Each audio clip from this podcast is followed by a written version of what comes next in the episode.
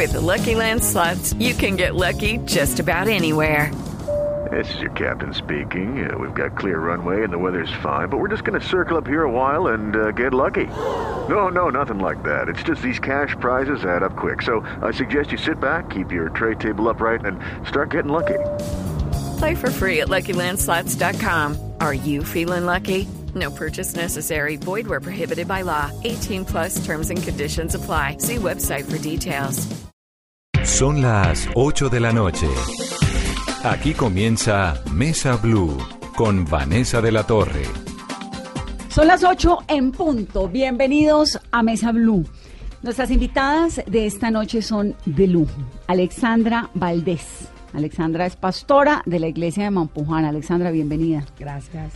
Y Janiris Pulido, bienvenida. Gracias. Ellas son dos de las muchas tejedoras de Mampuján, ¿no? Y tienen en este momento en Bogotá, hasta el 8 de abril, una exposición abierta con el apoyo de la Procuraduría y del colectivo Mujeres Tejedoras de Mampuján, de esto que ustedes, quienes están en Facebook Live, están viendo que son sus tejidos. Quienes no, pues en nuestras cuentas de otras redes sociales les mostramos. Esto lo hacen con el apoyo de la Fundación Bad de Colombia. Estas mujeres tienen una historia de recuperación tremenda, una historia que pasa por la violencia de Colombia, pero también por la reconstrucción de la vida de ellas, de quienes están a su alrededor, de esto que hacen que es tan lindo. Bienvenidas. Gracias. Janiris, yo quisiera comenzar este programa recordando qué fue lo que pasó en Mampuján. Mampuján fue un pueblo que sufrió el conflicto. En el 2000 llegó el grupo paramilitar. Llegó a Mampuján, ya él venía haciendo varias masacres, entre esas estaba Las Brisas. Luego llegó un 10 de marzo del 2000, llegó a Mampuján. Y la idea de ellos era masacrar a todos, niños, no importara si eran niños, masacrar a todos. Luego nos sacaron de las casas, nos reunieron en la plaza. De allí comenzaron a decir una serie de cosas, porque la guerrilla entraba por ese lugar, y era cierto, la guerrilla entraba con secuestros. Esto fue el 10 de marzo del año 2000. Digamos que Mampuján está ligado al Salado, porque cada uno de los episodios ocurren muy seguidos. Exacto. Esto es en los Montes de María, que es una zona preciosa que comunica a Córdoba con el Caribe colombiano. Es una tierra muy linda, pero muy sufrida por la historia del conflicto. Y ese día lo que ocurrió, pues, es que llegaron los paramilitares al mando de Úber Enrique Banquez, que es alias Juancho, y Eduardo Cobo, y Diego Vecino, él es alias Diego Vecino, y amedrentan a todo el pueblo, ¿no? ¿Usted qué estaba haciendo ese día? Yo precisamente estaba en la casa de Alexandra. Nosotras Mampuján, por eso Mampuján se llama hombres pujantes, porque nosotros desde pequeñitos nuestros padres nos enseñaron a trabajar. Muchos no teníamos la oportunidad de estudiar después que terminábamos el bachillerato, entonces trabajábamos. Así era una forma, por lo menos yo, que mi mamá era madre soltera y no tenía la oportunidad de un apoyo de papá, entonces yo ayudaba a mi mamá por lo menos para cubrir mi gasto, comprar mi ropa en tiempos de fiesta que se celebraban en Mampuján. Entonces de esa forma yo salía, yo vendía avenas frescas en Mampuján con hielo. ¿Cuántos años tenía? Yo tenía 15 años, 16 años. Y vendía avenas frescas con hielo, y cuando venía la gente con del monte compraban su avenita y yo se las ofrecía. Pero muchas veces yo fiaba y yo salía a cobrar. Mientras yo cobraba, llegaron los grupos armados, los paramilitares. Yo me conseguía en la casa de Alexandra. ¿Y Alexandra qué hacía? Bueno, yo estaba esperando a mi mamá, que venía de Barranquilla. ¿Alexandra qué hacía en esa época? ¿Cuántos años tenía? Yo tenía 21. Era mayorcita que Janiris. ¿Y qué hacía? Estaba esperando a mi mamá, que venía de Barranquilla. Ya a ella le habían matado el esposo, la guerrilla. Entonces ella empezó a trabajar también. Llevaba ñame, yuca y traía pescado. Entonces estábamos esperando que ella viniera con el pescado para componer, para venderlo. Entonces estaban las dos. Había ido antes Janiris a la casa de Alexandra. ¿Y qué pasó, Janiris? Luego ella me dice, mira hacia allá. Y para nosotros, pero son como muchos. Era normal que el ejército llegara a Mampuján, pensábamos que era el ejército, no hubiésemos mirado que eran las autodefensas. Luego yo me dije, vete, porque yo vivía en la parte de abajo y yo estaba en su casa, era la parte de arriba. Y cuando yo salgo de allí, veo más y veo más, después veo un señor con un rulón tan grande. Yo era una niña, un rulón, ese era un machetón grandote, grandote, con armas en la mano. Y yo iba para mi casa a encontrarme con mis hermanos, mi mamá. Pero luego que ya yo voy llegando a mi casa, alguien me dice, ¿para dónde vas? Digo, para mi casa. No, si nos están sacando. Dijo, no puede ser. Y yo era muy, muy nerviosa. Yo le tenía mucho miedo al arma. Cuando yo veía a alguien con un arma, ya me daba miedo. Y luego me devolvieron, yo no alcancé a llegar a mi casa, yo no vi a mi mamá, a mis hermanos, me devolvieron en la plaza. El señor, cuando yo voy llegando, dijo, van a morir como las gallinas. Le vamos a echar las cabezas, que no van a quedar ni los perros. Luego de eso yo temblaba, yo sentía que mi mundo ya se me iba a acabar, mi mamá, mis hermanos, ¿dónde están? Luego nos reúnen a todos en la plaza, ya aproximadamente como a las 6:30 de la tarde. ¿A qué horas vio el primero? Eran las 6:15, recuerdo la última película que me vio en Mampuján, me encantaba, se llama Laguna Azul. Yo me la estaba viendo con donde Alexandra. Yo fui a cobrar y me quedé ahí sentada porque a mí me encantaba, yo me quedé donde ella viéndome esa película y fue la última programación que me vi en Mampuján, Laguna Azul, que me encanta. Luego...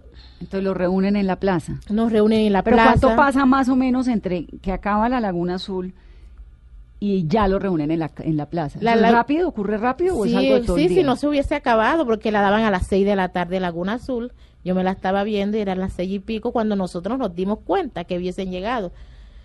Luego que nos reúnen en la plaza, ya nos empiezan a decir una serie de cosas, que nosotros somos guerrilleros, que nosotros vamos por allá a la guerrilla, porque ellos pasan por ahí, cosas que nosotros solo somos víctimas, porque Mampuján era un lugar donde se podía pasar y conectaba con Las Brisas, y luego de ahí se salía San Cayetano, entonces ellos veían la oportunidad de entrar por Mampuján y salir por Las Brisas, San Cayetano. Uh-huh. Luego... ya nos ponen a todos en fila, niños en fila, mujeres en fila, hombres en fila. Y luego en la plaza mataban ganado. Y lo que nosotros nos imaginábamos, en el tronco se van a empezar a mochar las cabezas. Y luego, ¿dónde están mis hermanos? Porque si ¿dónde están? Yo no los veo. No los veo. Por cierto, no los vi con mucha angustia. Mi mamá sí logré verla, me agarré de mi mamá, ella me abrazaba. Y cuando ya luego nosotros estamos en esa fila, empiezan a dar unos discursos, a decirnos por esto los vamos a matar, por esto vamos a hacerle esto. Cogían la tienda de mi tía que estaba frente de la plaza, todo lo cargaron porque llevaron camión, todo lo que era de valor, los escaparates, las personas que tenían sus cositas guardadas en sus escaparates, se las llevaron, todo lo que era de valor. Luego que nosotros estamos ahí, había mujeres embarazadas y le dio dolores de parto hasta que no estaba embarazado, porque era horrible. ¿Qué pensamos algunos? Cuando empiezan a matar el primero, salimos corriendo. Ya saben, salimos todo el mundo corriendo y nos empiezan a matar a tiros, porque es mejor que nos maten a tiros que a machete. Bueno, esa era la idea. Pero luego pasaron una serie de cosas. Nosotros, para resaltar, nosotros somos unas personas creyentes, somos cristianos evangélicos y la iglesia Puertas Abiertas de Mampuján era una iglesia que se sometía mucho a buscar al Señor y cuando nosotros pasó eso muchos se refugiaban en nosotros y se metían entre nosotros. Luego Alexandra, que puede contar eso, vio algo muy maravilloso cuando ya estábamos en las filas y pasaban mujeres, pasábamos los niños. ¿Y pasaban a dónde? Ellos nos decían por aquí van a pasar, era una fila y ahí íbamos pasando, no sé qué querían, nosotros decíamos, nos van a matar. ¿Cuántos habitantes tenía Mampuján? Mampuján tenía aproximadamente como 300 y pico de habitantes. Ahora, 245 familias. Era 245, bueno. Era un pueblo, hay un libro que me parece maravilloso que es Los Ejércitos de Belio Rosero, que cuenta un poco la historia de un pueblo cualquiera como Mampuján, a donde llega, no necesariamente Mampuján, pero cualquier pueblo de Colombia, donde llegan los paramilitares, donde llega la guerrilla, donde llega el ejército, vuelven los paramilitares, vuelve la guerrilla, vuelve el ejército, y cada uno de esos grupos acusa a los habitantes del pueblo de ser auxiliador del otro grupo. Es un poco lo que pasó en Mampuján, sí, que es lo que pasó en El Salado, que es lo que pasó en tantas poblaciones colombianas. ¿Cómo era la presencia de la guerrilla, de las FARC, en esa época? Digamos, ustedes... ¿los veían constantemente? ¿Y sí, también a los paramilitares y también al ejército? ¿O a quién veían más? A los paramilitares muy poco los veíamos. Veíamos más a la guerrilla. Ellos llegaban incluso en las cantinas. En las cantinas se ponían a tomar. Y había muchos paramilitares infiltrados y se daban cuenta que ellos llegaban. Mi hermana tenía una cantina, tenía un billar. Ella luego se iba a dormir a la casa de mi mamá porque no dormía, porque dice, ¿cómo hago? Si le digo a ellos que no lleguen a mi negocio, me matan. Y si los otros bienes también me matan. Por fin mi hermana agarró sus mutetes, todo, así como dicen nosotros los costeños, los mutetes. Se fue, malvendió lo que tenía. Ya la ciudad era diferente, conseguirse con la ciudad. Ya era diferente, vendió lo que era cantina, ya no le gustaba ya esa como que ese movimiento de cantina. Bueno, desafortunadamente ya murió. Luego, sí, cuando ya nos reúnen, ellos tienen... Pero antes de eso, Alexandra, de que nos siga contando cuando los reúnen, quisiera como entender un poco más la vida cotidiana con la guerrilla ahí. ¿Eran cercanos a la gente o era simplemente que llegaban y ya? Sí, llegaban. Llegaban allá muy poco, por lo menos los jóvenes, gracias a Dios, no se relacionaban con ellos, porque es que nosotros teníamos miedo y no, y gracias a Dios no podemos decir que ellos nos obligaban a que nosotros tienes que cocinarnos, no, gracias a Dios eso no nos sometían a eso, tienes que lavarnos la ropa, no nos sometían a eso. Llegaban, muchas veces pasaban secuestrados, llegaban, se tomaban una cerveza, salían. Como normales, nosotros siempre tratábamos de estar al margen de ellos, no estar pasando para no tener esta clase de encuentro con ellos. ¿Y el ejército? El ejército también llegaban, pues, bueno, gracias a Dios no se trataban de no conseguirse, pero una vez que sí un encuentro, pasaron un secuestrado. Luego el ejército con helicóptero, que jamás en mi vida hubiese tenido esa experiencia, solo lo veía en los noticieros.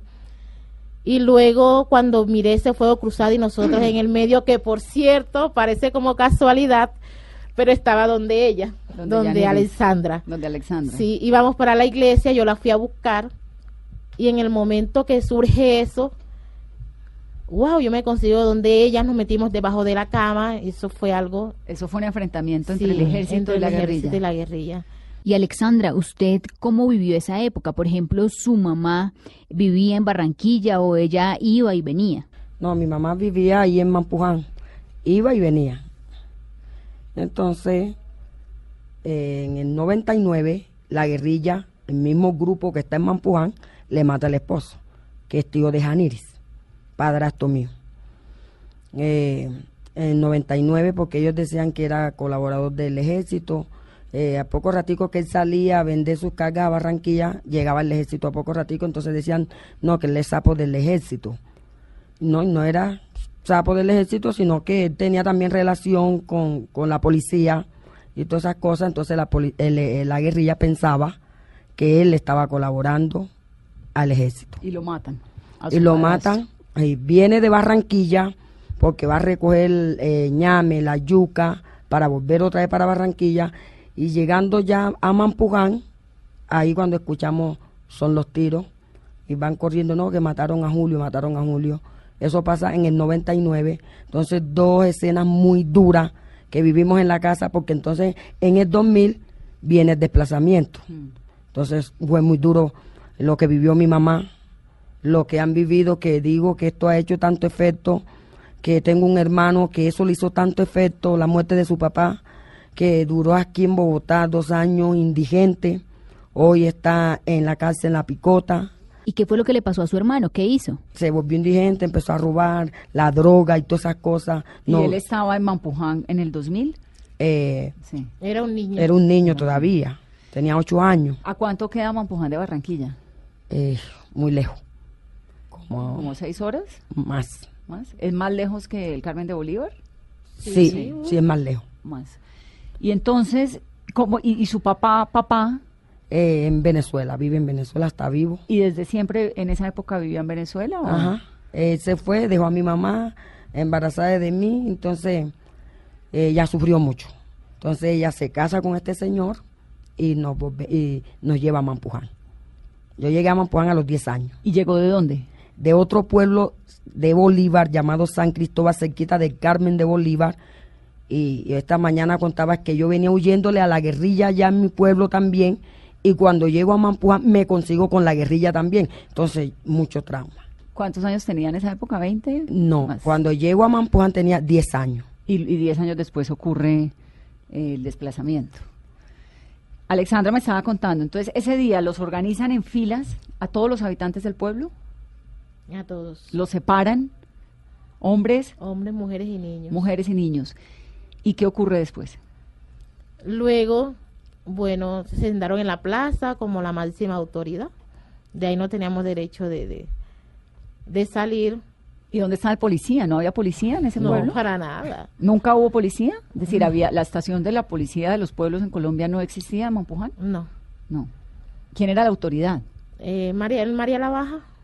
La policía en María La Baja, pero igual nosotros nos sentíamos desprotegidos, solo con la protección divina de Dios. Y luego vemos a Alexandra que experimentó. Miramos, yo con los ojos espirituales, miramos que los ángeles de Dios estaban en los cerros. Si ustedes contemplan, nuestros tapices siempre mantienen montañas, ya nos identifican como los Montes de María, pero ahí en medio de esas montañas veíamos ángeles que nos protegían. La luna, los rayos de la luna parecían las manos de Dios protegiéndonos. Y luego de aproximadamente ya las 10 de la noche, suena 11 de la noche, suena el teléfono de ellos y se aparta alguien a hablar. Luego que llega sale uno de los comandantes paramilitares. Sí, alguien llamó. Cuando él se para frente de nosotros y dice: me han dado orden que aquí no toque a nadie, que no toca a nadie, no le toque un pelo a nadie. Eso sí, no los vamos a matar, pero se tienen que ir de aquí, porque si ustedes siguen aquí nos respondemos. Mañana a las 8 de la mañana, si conseguimos a alguien aquí, no respondemos por nadie. ¿Quién llamó? No se sabe todavía quién llamó. La verdad es que todavía es una pregunta que nos hacemos, ¿quién llamó? Pero nos han dado orden que aquí no vamos a tocar a nadie. Pero eso sí, se van a ir, porque si siguen aquí van a seguir con el mismo conflicto. La guerrilla va a seguir, entonces que les coloquen una base militar para que se sientan protegidos y ya la guerrilla no tenga acceso de llegar a este lugar. Luego que ya nos dicen una serie de cosas y a la gente, como decimos, se nos vino el alma al cuerpo. Pero con todo eso todavía había nervios, porque ¿y Dios, se fueron? Luego cuando se quedaron. No, luego que ellos dicen eso, nos dicen una serie de cosas. Miren que ustedes son unos pueblos así y así. Algo que fue algo como tan increíble, algo como contradictorio lo que ellos nos dijeron cuando llegaron. Entonces dicen, pero ya saben. Pero lo peor de todo en ese momento, una de las cosas buenas fue eso. Pero cuando dicen que se van a llevar a 7, 8, a 9, se llevaron, ¿verdad? Sí. Se llevaron a 9 de ellos. ¿Del pueblo? Sí. ¿A quiénes? En eso está Grismaldo López. ¿Amigo de ustedes? Sí, familia. Es que Mampuján es un pueblo donde se caracteriza que somos un solo enlace, una sola familia. Claro, además es pequeño. Sí. Pero estos que se llevaron, ¿qué hacían en el pueblo? Ellos compraban cargas, el otro era pastor. Sí, la mayoría eran, y los otros eran cultivadores. Sí. Luego se los llevan y cogen el camino a Las Brisas, y nosotros como decíamos, pero ¿cómo nos vamos a ir sin ellos regresar? y ahorita llegan otra vez a las 8, dijeron que a las 8 no consideran a nadie aquí. Y empezamos a recoger lo que, poquito que pudimos recoger. ¿Durante la noche? No, durante la noche y la madrugada, no, ya no dormimos, muchos no comimos. Mi mamá vendía pescado, el pescado, la comida quedó en la mesa, ya luego que regresamos, ya nadie comió, ¿quién iba a comer con el tremendo susto? Yo no dormí en toda la noche. ¿Y se fueron para dónde? Luego que amanece, todavía no llegan los secuestrados. Y todo el mundo recogiendo y digo, mami, vámonos rápido, ya yo no quiero estar aquí porque vienen y nos matan. Luego que ya estamos en esa, que nos estamos yendo, es donde vemos que vienen los secuestrados y decimos, ¡ahí vienen! Todo el pueblo, todos los que pudimos salir a su encuentro, nos abrazamos, lloramos con ellos y los demás se fueron para Las Brisas. Luego, bueno, ya esa es otra historia, en Las Brisas hicieron esos masacres, personas que conocíamos, que compraban en el pueblo, que vendían sus cultivos en el pueblo. Mampuján era un pueblo de mucha comercialización, de ñame, la yuca, el plátano, el maíz, era rico en eso. Mampuján era rico en eso porque el hombre vivía de eso.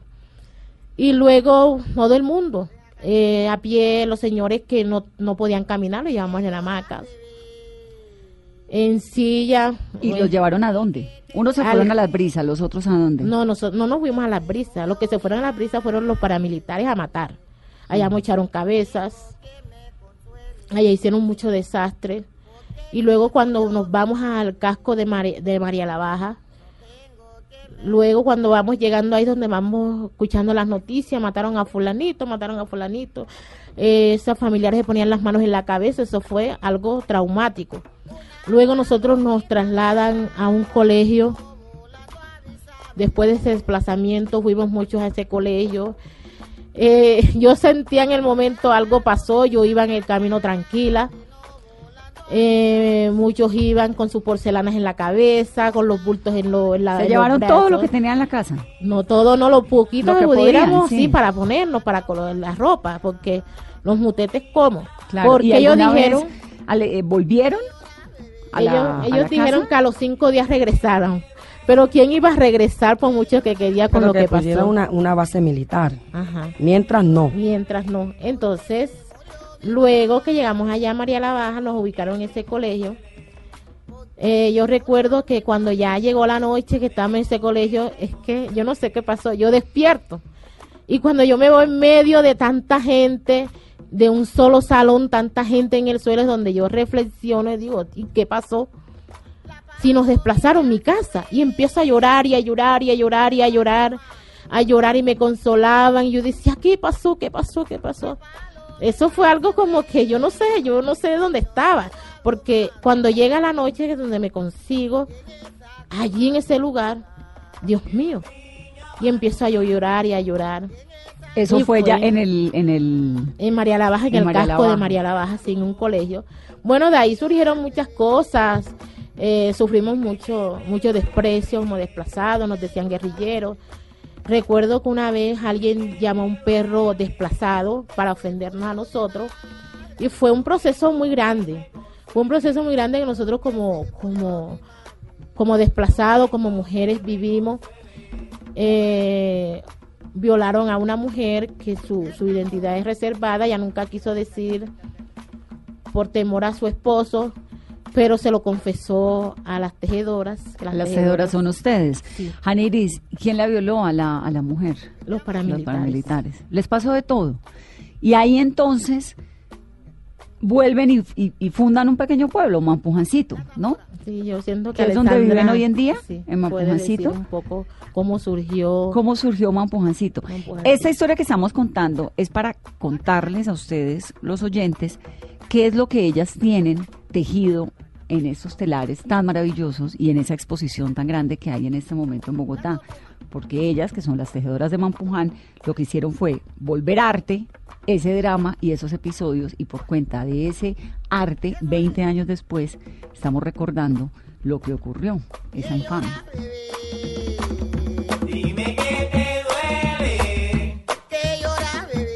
Vamos a hacer una pausa en esa conversación con estas mujeres tan ejemplarizantes, las tejedoras de Mampuján. Esto es Mesa Blue, ya regresamos. Porque se murió mi madre. No tengo quien me consuele. Ya está amaneciendo. Ya está amaneciendo. Volvemos. Es Mesa Blue. Las tejedoras de Mampuján nos están dando hoy una lección de vida, de perdón. Un gran ejemplo. Continuamos. Se ve despertar el día en los Montes de María. ¿Cómo fue? ¿En qué momento salen para Mampujancito? ¿Cómo fue la fundación del pueblo? ¿Cuánto tiempo después, Alexandra? Duramos en María La Baja casi como un año, casi. Después nos conocimos con Salvador Mura, un sacerdote, nos compró un terreno y a cada uno le fue dando su pedacito de tierra. Fuimos a Mampuján Viejo, quitamos el zinc, el eterní y paramos acá los pusimos cambuches, unos cambuches, pero sin baño, un desierto, y empezó ahí una guerra también, porque es que ya el tejido, ya la relación se rompió, y venimos con traumas, y nos volvimos, todo el mundo gritaba, se le iba a pedir una yuca, todo el mundo, ¿qué? Todo el mundo era gritado, ¿qué me vas a dar? ¿Qué?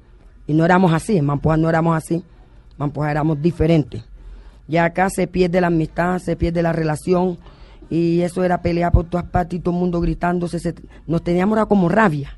Uh-huh. Entre los del pueblo. Entre nosotros mismos. Nos teníamos. Entonces, bueno, nació la idea. Ya estando ahí, nace la gran idea. Empezamos, porque recibimos muchas ayudas, la verdad. Nos ayudó la Cruz Roja, la Fiscalía, mucha gente, Acción contra el Hambre. Mucha gente nos ayudó, muchísima gente, tanto es que ya cuando que volvemos allá a Mampuján, bautizamos Mampuján, Rosas de Mampuján, Mampuján Nuevo, y empezaron los problemas también, pero nos levantamos un grupo de mujeres que no nos podíamos quedar ahí, que teníamos que levantarnos, que esto no fue lo que Dios quiso para nosotras. Y empezó Juana Alicia Ruiz, y Tatiana, Maza y Alexandra Valdés. Empezamos a ir sin plata. Nos conocimos con el pastor de una iglesia menonita llamado Ricardo Esquivia, abogado, que nos ayudó mucho en la reparación. Y empezamos a ayudar a muchas mujeres. ¿A ayudar cómo? A enseñarles tejer. A tejer. ¿Y quién les enseñó a tejer a ustedes? Ok. Nos enseñó unos norteamericanos, Teresa Geiser y Carlos, que llegaron al lugar que nos trajo Ricardo Esquivia, uh-huh, para que nos enseñaran ese arte, pero ellos nos enseñaron otro arte, quilt, pero se tuvieron que ir y vimos que no funcionó nada, hasta el día que dijimos, ¿qué vamos a hacer? Ya se fueron, quedamos otra vez así.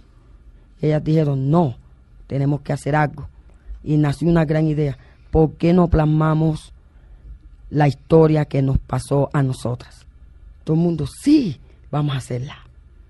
Pero empezamos a coser y cada puntada que hacíamos era una lágrima que caía. Porque empezamos a recordar lo que vivimos. No fue otra cosa que vivieron otros, sino lo que vivimos nosotros en carne propia. Y empezamos a coser. Yo me voy, decía yo, a veces decía yo era la primera, me voy, no aguanto más. Me iba llorando. Ahí caían mis lágrimas. Yo siempre digo que si ese tapiz puede hablar, puede decir las lágrimas que cayeron. ¿Y dónde está ese primer tapiz? Ese tapiz está en el Museo Nacional. Ah. Ahí lo tenemos. Y empezamos a contar. Y nos conocimos con Juan Manuel de Echeverría, Punto de Encuentro, en San Onofre, Sucre. Llevamos unos telares muy chiquitos. Y Juan Manuel como loco, las mujeres tejiendo sueños, las quiero conocer. Y me acuerdo que estábamos nosotras como muy maluquitas ahí, esperando que nos compraran algo.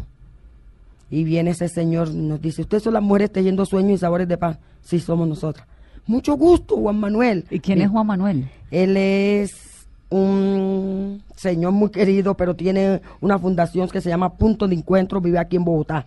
Y él es el que las impulsa. Nos ayudó mucho, sí, nos ayudó mucho. Por él conocimos a Bogotá. Nos trajo aquí por primera vez a la biblioteca, con nuestros telares. Y empezaron muchas personas a ayudarnos, y empezamos nosotros a capacitar. Ya no nos estaban capacitando a nosotros, sino nosotros capacitando a otras mujeres y hablando de perdón. Porque siempre hablamos de estos telares que nos ayudó con la ayuda, porque Dios sobre todo. Hablamos de perdón. Y tuvimos, en medio de estos telares, conocimos a quién, cuando nos llevaron a Juancho Dique y a Diego Vecino en una audiencia en Mampuján. Tuvimos una primera audiencia de un satélite. Eso fue con Justicia y Paz, ¿no? Amén. Y después nos trajeron, nos los llevaron al propio pueblo. No se me olvida una frase que dijo Diego Vecino, cuando salió una señora sacando una mesita muy maluquita de su casa y le colocó la comida.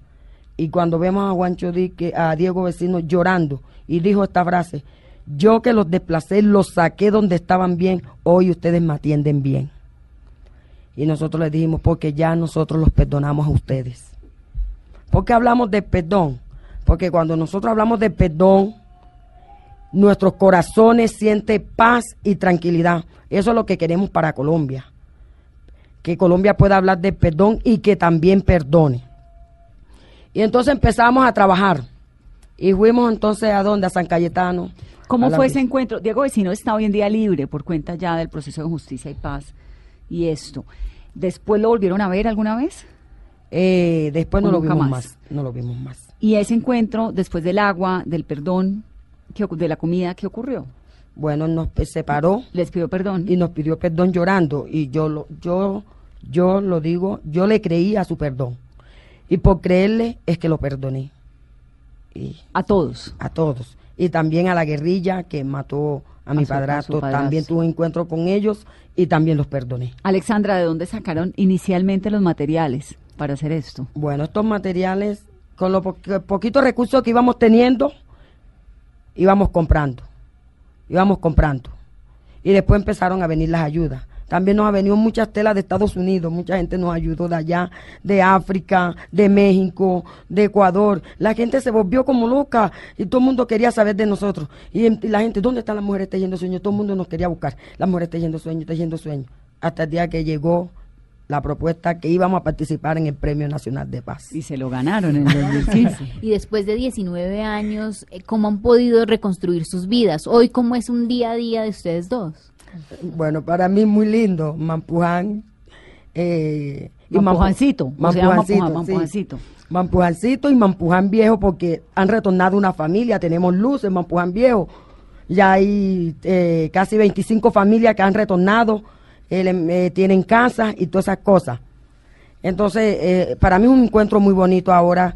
Ya hoy no escribimos, no plasmamos llanto ni tristeza, sino en la esperanza. ¿En qué momento logran hacer esa transición de sentir esperanza, sentir perdón? Porque quizá después de una herida tan grande y de esa imagen imborrable, ¿cómo hacen? ¿Cómo logran cambiar? Bueno, primero que todo fue por la ayuda de Dios. Y después siguen estos telares, porque cada puntada que uno da y uno dice, ¿pero esto qué es? Un hilo con una aguja, pero es que cada puntada que das es como algo que se te va despegando de tu corazón. Entonces, esto para nosotros ha sido de terapia, ha sido de sanidad, y también no solamente para las mujeres de Mampuján, sino para otras mujeres. Ustedes hacen también talleres de sanación, ¿cómo son?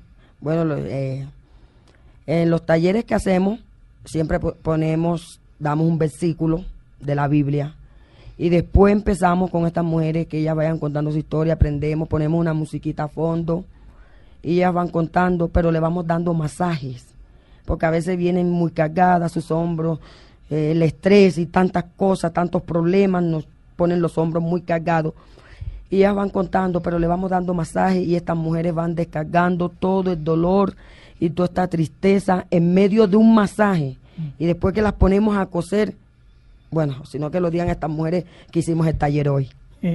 Alexandra, la mayoría de nosotros que digamos que no ha estado nunca en un conflicto así, la verdad es que no conoce el perdón. Es decir, el perdón de nosotros es diferente. Perdonar a un familiar por algún problema, perdonar a otra persona no es como el perdón de ustedes. ¿Qué se siente perdonar? ¿Cómo es perdonar? Bueno, el perdón se siente una paz. Yo siento una paz en mi corazón. Y yo puedo hoy escuchar y hablan de la guerrilla en las noticias y dicen tantas cosas los paramilitares, pero yo siento una paz en mi corazón, yo los perdoné, ya hoy no les puedo mirar con odio, ni con rabia, ni puedo hablar malucos de ellos, porque yo los perdoné. Y si recuerdo, porque hoy recordamos, pero ¿qué queremos? Que la sociedad, que Colombia recuerde, pero no con dolor. Y hoy es que está pasando muchas cosas en Colombia porque estamos todavía recordando con mucho dolor. ¿Y por qué es tan difícil perdonar? Es difícil perdonar porque la gente no quiere abrir su corazón al perdón. Pero hoy les invitamos, todos los que nos están escuchando, es que perdonemos porque necesitamos un país. Y yo siempre he dicho, yo siento que mi país es lo más lindo que hay. Y necesitamos que nuestro país pueda hablar y pueda perdonar para que haya una paz interior. Porque ustedes sí pudieron perdonar y, por ejemplo, con el proceso de paz con las FARC, hay tantos casos en los que para las víctimas es muy difícil perdonar. Yo digo que perdonamos porque tenemos a Dios, sobre todo, porque tenemos a Dios en nuestro corazón. La mayoría en Mampuján son muy temerosos de Dios. Y lo que Janiris contaba de Los Ángeles, mucha experiencia hemos tenido con Dios. O sea, eso fue un milagro esa noche que ustedes no los mataron. Eso fue un milagro. Y la gente en Mampuján puede hablar del milagro. Eso fue un milagro donde esa gente iban matando y a nosotros no nos mataron. Pues 20 días antes había ocurrido la masacre del Salado. ¿No? Ellos no lo dijeron. 3 semanas antes había ocurrido la masacre del Salado, que fue entre el 16 y el 21 de febrero, en la que murieron, bueno, medio centenar de personas, ¿no? Sí, ya vemos también diferentes, todos pensamos diferente, todos nos tenemos el mismo pensamiento. Sí, porque muchas veces cuando nosotros nos hieren o nos hacen algo, muchas veces hay personas que se refugian en las drogas, ¿verdad?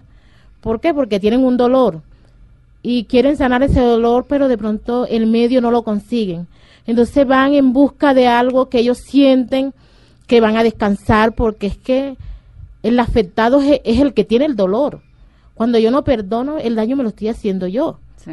Entonces, cuando hay una sanidad, yo sí digo que cuando hay una sanidad, eso no quiere decir que es que el conflicto nunca pasó. Lo que quiere decir es que ese conflicto y ese daño que a mí me hicieron ya no maneja mi vida. Sí. Porque es que muchas veces nos dejamos manejar de ese daño que nos hicieron y eso nos maneja, porque muchas veces tomamos rumbos diferentes a los que teníamos. Janiris, y por ejemplo, la gente que hoy ha regresado a Mampuján, ¿de qué viven? Bueno, en Mampuján todavía se sigue cultivando, ya no es con la misma intensidad que se cultivaba 19 años atrás, porque estábamos en el casco, ya no es fácil. En medio de este conflicto también perdimos muchas personas, porque a trasladarse para Mampuján, el esposo de mi tía sufrió un accidente en la moto para ir a trabajar de madrugada y murió. Entonces, en medio de eso son tantas cosas que nosotros, en medio de eso tratamos de recopilar, y eso dice, si no nos hubiesen desplazado, ese señor se hubiera ido en su burrito para su monte, porque ahora hay que madrugar más, porque nos queda más lejos. Pero siguen sembrando como antes. Sí, ya no es lo mismo, porque algunas personas yo he escuchado que dicen, ya no vale la pena cultivar. Si se me van los pasajes en los mozos, se me van esto, y cuando se vende a muy poquito precio, y muchas veces mi esposo cultiva. Y yo muchas veces le he dicho, es que no vale la pena, porque muchas veces lo que nosotros invertimos no se saca. Pero es que seguimos, porque digo, es que si todo el mundo dijera no vamos a cultivar más, porque entonces Colombia se va a morir de hambre. Pero vamos otra vez. ¿Qué cultiva? Ñame, yuca, que es lo que se cultiva en Mampuján, maíz. Pero entonces decimos, vamos a seguir cultivando, algún día le damos. Y hay veces que se vende bien, ¿sí? Claro. Pero si todos decimos no vamos a cultivar, porque es que este año a nosotros nos brindó mucha ayuda, pero hubo un tiempo en restitución de tierra que se perdió mucho ñame, porque es que se sembró una cantidad. Claro, hicieron un llamado, eso fue el año pasado. El año pasado. Hicieron un llamado enorme y después hicieron la ñametón. Ajá, eso. Nos sumamos. Y se la ñametón. Postre y de todo. En el patio de mi casa había un montón de ñame, porque dijo, pero es que no ni siquiera para venderse así, no va a alcanzar para volver a sembrar ni siquiera. Entonces nosotros se surgió la idea del ñametón. Bueno, este año se vendió mejor. No, se está vendiendo mejor. Está vendiendo mejor. Ahora no, pero no hay casi ñame. Este año no se perdió. Sin la receta de la, ¿cómo se llama la sopa esa con ñame? Mote. Y con queso. Con queso. Eso, sí. Voy a anotarlo ya para que no se nos olvide. Pero antes, los telares, ¿los venden? Sí, sí. Los vendemos. Bueno. ¿Dónde los venden? Bueno. Voy a decir un poco sobre... ¿Y cuánto vale? Gracias a bueno, ahora, esa es la, vamos en pos de que nosotros, yo pueda decir, yo vivo de estos telares. Todavía yo no puedo decir yo vivo, porque no tenemos una... Vamos en un proceso. Estamos en un proceso, esa es la idea, queremos, a veces, muchas veces plasmamos lo que nosotros queremos que en un futuro haya. Entonces, bueno, le damos gracias también Salón Bad, que nos ha ayudado mucho, mucho, mucho en esto. ¿Por qué? Porque ellos, a través de ellos, nos han visibilizado. Muchas personas nos conocen, nos compran nuestros productos. Por lo menos, nosotros tuvimos un evento con la Procuraduría, que fue muy, muy espectacular. Y esas mujeres... les pareció espectacular el taller, tuvimos un taller con ellas, compraron bastante tapices. Ahora que nosotros vayamos a Mampuján, cuando lleguemos con a las mujeres que mandaron sus tapices, wow, ¿verdad? Sí, ¿cuánto valen los tapices? No telares, tapices. Los tapices, entonces es algo como que eso es lo que queremos lograr. También a través de esto, bueno, estamos haciendo unos talleres, porque no solo es que yo voy a ganar con esto. Si no es eso, se está trabajando, gracias a Salón Bad, nos está apoyando. A contar la historia. A contar la historia a otras mujeres que como nosotras han sufrido el conflicto, aún que no han vivido conflictos de conflicto armado. ¿Cuánto valen más o menos? ¿Cuál es el rango? ¿Entre qué y qué? 50.000, algunos de 60, algunos grandes de 100.000. Hasta de 25.000, aquí está uno de 25.000. ¿Cuánto se demoran haciendo un telar? Por ejemplo, el más grande, ¿cuánto se demora? Bueno, depende, porque nosotras como somos amas de casa, nosotras somos personas que, nosotras de pronto si decimos, bueno, vamos a dedicarnos a hacer los tapices, ok, en eso podemos demorarnos una semana.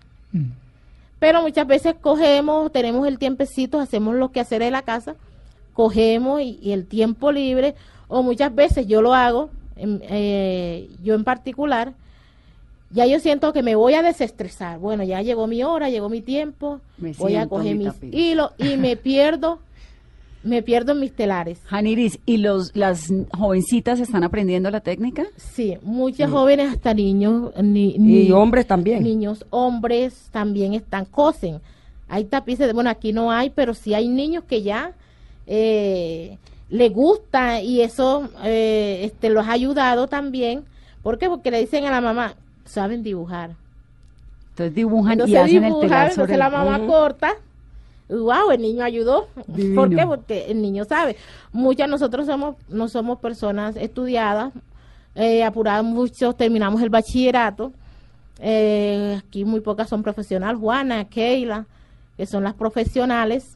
Entonces nosotros vivimos de lo que hacen nuestros esposos.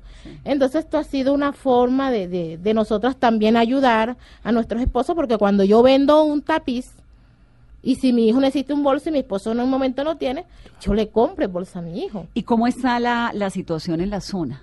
Digamos, la seguridad, la vida cotidiana. ¿Está tranquila o sigue siendo peligroso? Hace poco tuvimos el episodio del Salado, ¿no? Que hubo unas amenazas a algunos de los habitantes.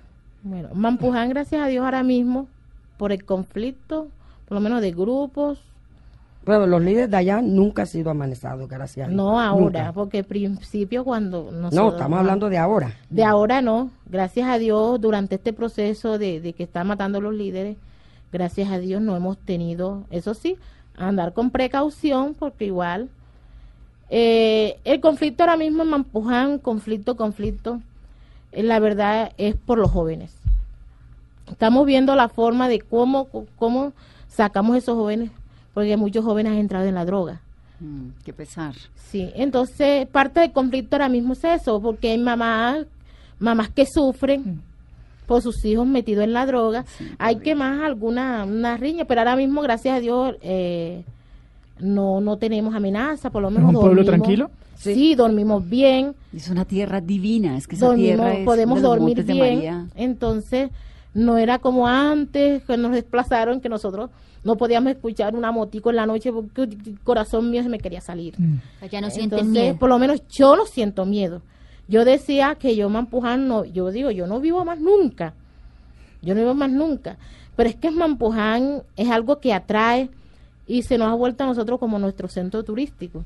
¿Usted vive en Mampuján o en Mampujancito? Mampujancito. Pero Mampuján Viejo se nos ha vuelto como nuestro centro creativo porque nosotros gozamos de 2 arroyos y a nosotros nos gusta mucho bañarnos en los arroyos, en esas aguas hermosas. En el río. Sí, entonces para tiempo, hablamos Semana Santa, un fin de semana, nos trasladamos hacia Mampuján. Ahora es más fácil porque antes, como no había luz, vamos corriendo que no hay luz y no hay abanico, los pelados no pueden. Pero hoy vamos y un fin de semana que no hay clases, podemos dormir allá porque ya han construido vivienda, ya hay personas viviendo allá. Entonces, Mampuján, y esa es la idea de nosotras como tejedoras. Pues la verdad que me encanta tenerlas. Vamos a mostrar los tejares, pero antes la sopa, ¿cómo es que se llama? El mote de queso. El mote de queso, por favor, la receta, porque sí. Eso sí, bueno, pues luego, antes de eso, que quisiera resaltar algo, y es que nosotros, por lo menos ahora mismo, tenemos una exposición en la Procuraduría. Claro, ya lo dijimos, por ahí comenzamos y ya lo vamos a reiterar. Va a estar hasta el 8 de abril. Hasta el 8 de abril, eso también nos ha ayudado mucho. ¿Por qué? Porque eso nos ha dado a conocer. Claro. Entonces la idea es esa. Y yo sé que a través de eso van a venir propuestas positivas para las tejedoras. Que nosotros hoy pueda decir, yo me voy a dedicar un 100% a tejer. ¿Por qué? Porque María me está ayudando con los niños. ¿Por qué? Porque yo vendo mis telares y eso me va a servir para sostener la casa. Así va a ser, Janiris, no lo dudes. Sí, que además son divinos y tienen talento. ¿Me puede contar la receta de la sopa, por favor? Bueno, el ñame, el mote de ñame, pues nosotros y colocamos su olla con su... Bueno, eso. A ver, Alexandra, con detalle. Sí, se monta la olla, entonces se pica la cebolla morada, don sabor, se le echa el queso en cuadrito. Queso costeño, sí, salado. Costeño, ese. Un poquitico de cilantro, un poquito de cebollín, y ahí se le va echando todo eso, un poquito de comino. Culantro también, que lo cultivamos ahí. Sí, pero acá, cilantro, porque acá no va a conseguir cilantro. Entonces, ahí ya le echan su ñame y eso va quedando espesito. Y eso se da más con el ñame diamante, no con el espina. ¿Y cuál es la diferencia? Acá sí, ese es diferente, porque es que ese que hicimos el año pasado, ese diamante, ese no espesea, sino que se motea todo. Es un ñame nuevo que nació, ¿de dónde vino? No sabemos. Pero el espina que sí es el que se ha sembrado siempre en Mampuján. Ese ñame que sembraron los antepasados de allá. ¿Y ese, Alexandra, tiene que hervir cuánto tiempo? Bueno, hasta que se motee, que quede espesita así como una leche. Claro. Porque queda blanquito. Pero es más o menos, ¿un ratico largo o corto? Depende. Depende como usted ñame, pues bueno, lo vas a hacer en cuadrito. Él espesea. Sí, él espesea. Rapidito. Sí. Pues bueno. Y el queso en cuadrito. Claro. También. Así que la mejor forma de aportarle a esa zona es preparando el mote de queso, que es delicioso. Ajá. Ya Alexandra nos dio la receta y por supuesto comprando, yendo a la exposición para que vean estas hermosuras que hacen las tejedoras de Mampuján. Vamos a mostrarle a quienes nos ven a esta hora en Facebook Live y vamos a poner algunas fotos en Twitter de estas imágenes y en Instagram de estas imágenes y de estos telares tan preciosos. De verdad que muchas gracias. Gracias a usted. ¡Ay, me muero de dicha! Yo quiero inmediatamente. ¿Qué es esa belleza? ¿Qué hay en ese telar, Alexandra? ¿Me puedo parar? Claro, sí, se puede hacer en esta cabina lo que quiera. Muchas gracias, qué cosa tan linda. La foto bien. Pero espere que terminemos el programa. Primero tiene que contarme qué hay aquí, en este telar tan hermoso. Bueno, esto es lo que se vive allá en Mampuján. Este viene de buscar agua. Esta señora subió del arroyo de lavar. Esta señora está aquí hablando con la otra que están barriendo, contándose. Esto es lo que se vive allá. La vida cotidiana. La vida cotidiana de Mampuján. Está acá, está con su paraguas. Divino está, y sus ríos. Sí. Siempre va a haber, en todo hay un río. Y montañas, por supuesto. Sí. Pues, Alexandra y Janiris, muchas gracias. Gracias por haber venido a este programa, por recordarnos la historia, por recordarnos lo que el país no puede volver a vivir y por llenarnos además de ese optimismo tan precioso que trae el perdón y la reconstrucción. Muchas gracias. Okay. Gracias a ustedes. A ustedes los invitamos para que vayan a la exposición que está en la Procuraduría hasta el 8 de abril del 2019 y al Museo Nacional a ver el primer telar, que me parece que hay que darse la vuelta. Sí, y por supuesto, a sumarse. Y cuando vayan a Mampuján también le hacemos el mote y sancocho de pescado con ñame.